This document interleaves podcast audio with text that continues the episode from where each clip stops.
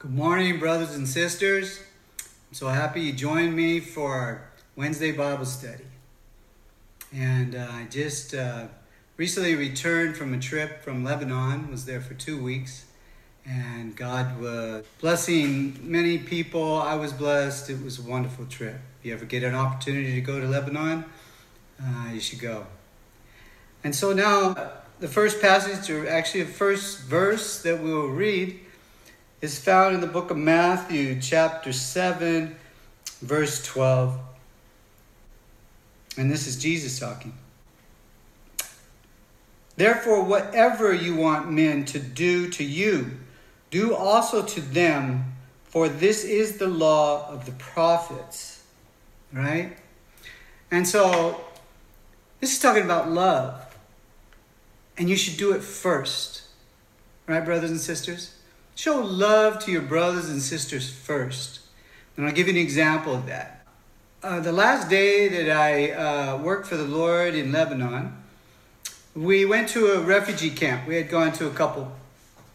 And uh, as soon as we arrived to the camp, when you go to the camp, it's like going to the villages in Africa, or if you want to go see the Bedouins in Israel, there's always a chief. And you need to contact the chief, do anything. Chief's in control.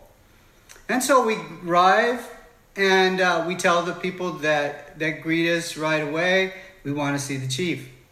So they go tell the chief that he has a couple visitors. Just like that, they put three chairs.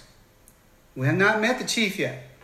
And then the chief follows and he has a tray with three cups of coffee that he personally made for us, for my driver Mohammed and myself. He had no idea why we were there. But he showed love to us first. And that's what you want to do, brothers and sisters. It was amazing. It touched my heart, my mind, and my soul. And uh, the Lord had uh, a couple of friends of mine uh, donate money to help someone in the refugee camp, and we were able to bless the people with with food and uh, supplies that they needed. And so it was, a, it was a wonderful day. Wonderful day. So, what I want to share with you is in Matthew 25, there's a parable. And the parable is about 10 virgins. Uh, five of the virgins have oil in their lamps when Jesus comes for his church. The other five, they don't have oil. Now, the oil represents the Holy Spirit. And, brothers and sisters, if you don't have the Holy Spirit, you need it. And you can't have the Holy Spirit unless you've repented of your sinful ways and you believe that Jesus came from heaven, the only begotten Son, to be incarnated in human form to die a painful, suffering death for you and me for our sins. You see, brothers and sisters, we all sin. Bible says if you say you are without sin, you're a liar. And we all need a sacrifice. And I visited Mount Hermon while I was there, and the pagans, even the pagans knew they needed sacrifice for sins. They're just sacrificing to fake gods. Hmm? But Jesus, God sent his only begotten Son, the sacrificial lamb, perfect, without sin, to die for you and me. And without that, you can't get the Holy Spirit without the belief in that and living for Jesus. You, you know, following his example, right? Romans 12:1 says, "It is our reasonable service to have our bodies a living sacrifice for him." And that means we're not dying literally. We're just giving up sinful things that the devil tempts you with that you like to do that God says don't do. Amen. And if you do that, you'll be filled with the Holy Spirit. And when Jesus comes, what happens in the parable is the five virgins with the oil of the Holy Spirit get to go up to paradise, to heaven, with our Lord and Savior and live forever and ever with Him. But the other five virgins, brothers and sisters, represents purity, hmm.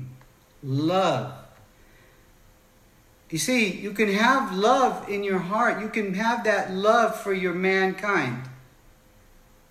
But if you don't have the Holy Spirit too, you don't have Jesus in your heart, you don't get to go to heaven. And the only other place there is is hell. And there's no in between. You understand? So, I hope you're enriched with this. And if you haven't given your life to Jesus, received him in your heart. You know, the scripture says, many are called, but few are chosen. All right? Many are called. Those are those are the people that decide, yes, I'm ready to receive Jesus. I believe in Jesus. Come in my heart. And they say the prayer that many of you have already said and you've heard other people say. But then you don't receive the Holy Spirit, brothers and sisters, until you repented. Acts 2.38 says, Repent and you shall receive the Holy Spirit. That means turn from your sinful ways. Make proper changes in your life. Get rid of evil company. Anything that causes you sin, stop doing it. And that's your living sacrifice for Him. And he, when He feels that you're worthy to receive the Holy Spirit, then He will renew your mind completely. Renew your stony heart to a pure, loving heart. And fill you with that Holy Spirit. And you can communicate with them all day long, every day. You will have that personal relationship with Jesus who will be inside of you. The Holy Spirit is part of Jesus. Think of Jesus inside of you. That's more power than anything in the world, including the devil. Amen? Amen. And then you have the power to rebuke the devil in Jesus' name anytime he tempts you, and he'll flee. Can't stand to your Jesus. Amen? Amen. So, brothers and sisters, I love you. And always remember to pray up every day and read up every day. And keep the love of Yeshua, Jesus, in your heart. And we'll all be together with our Lord and Savior someday, forever and ever. Amen.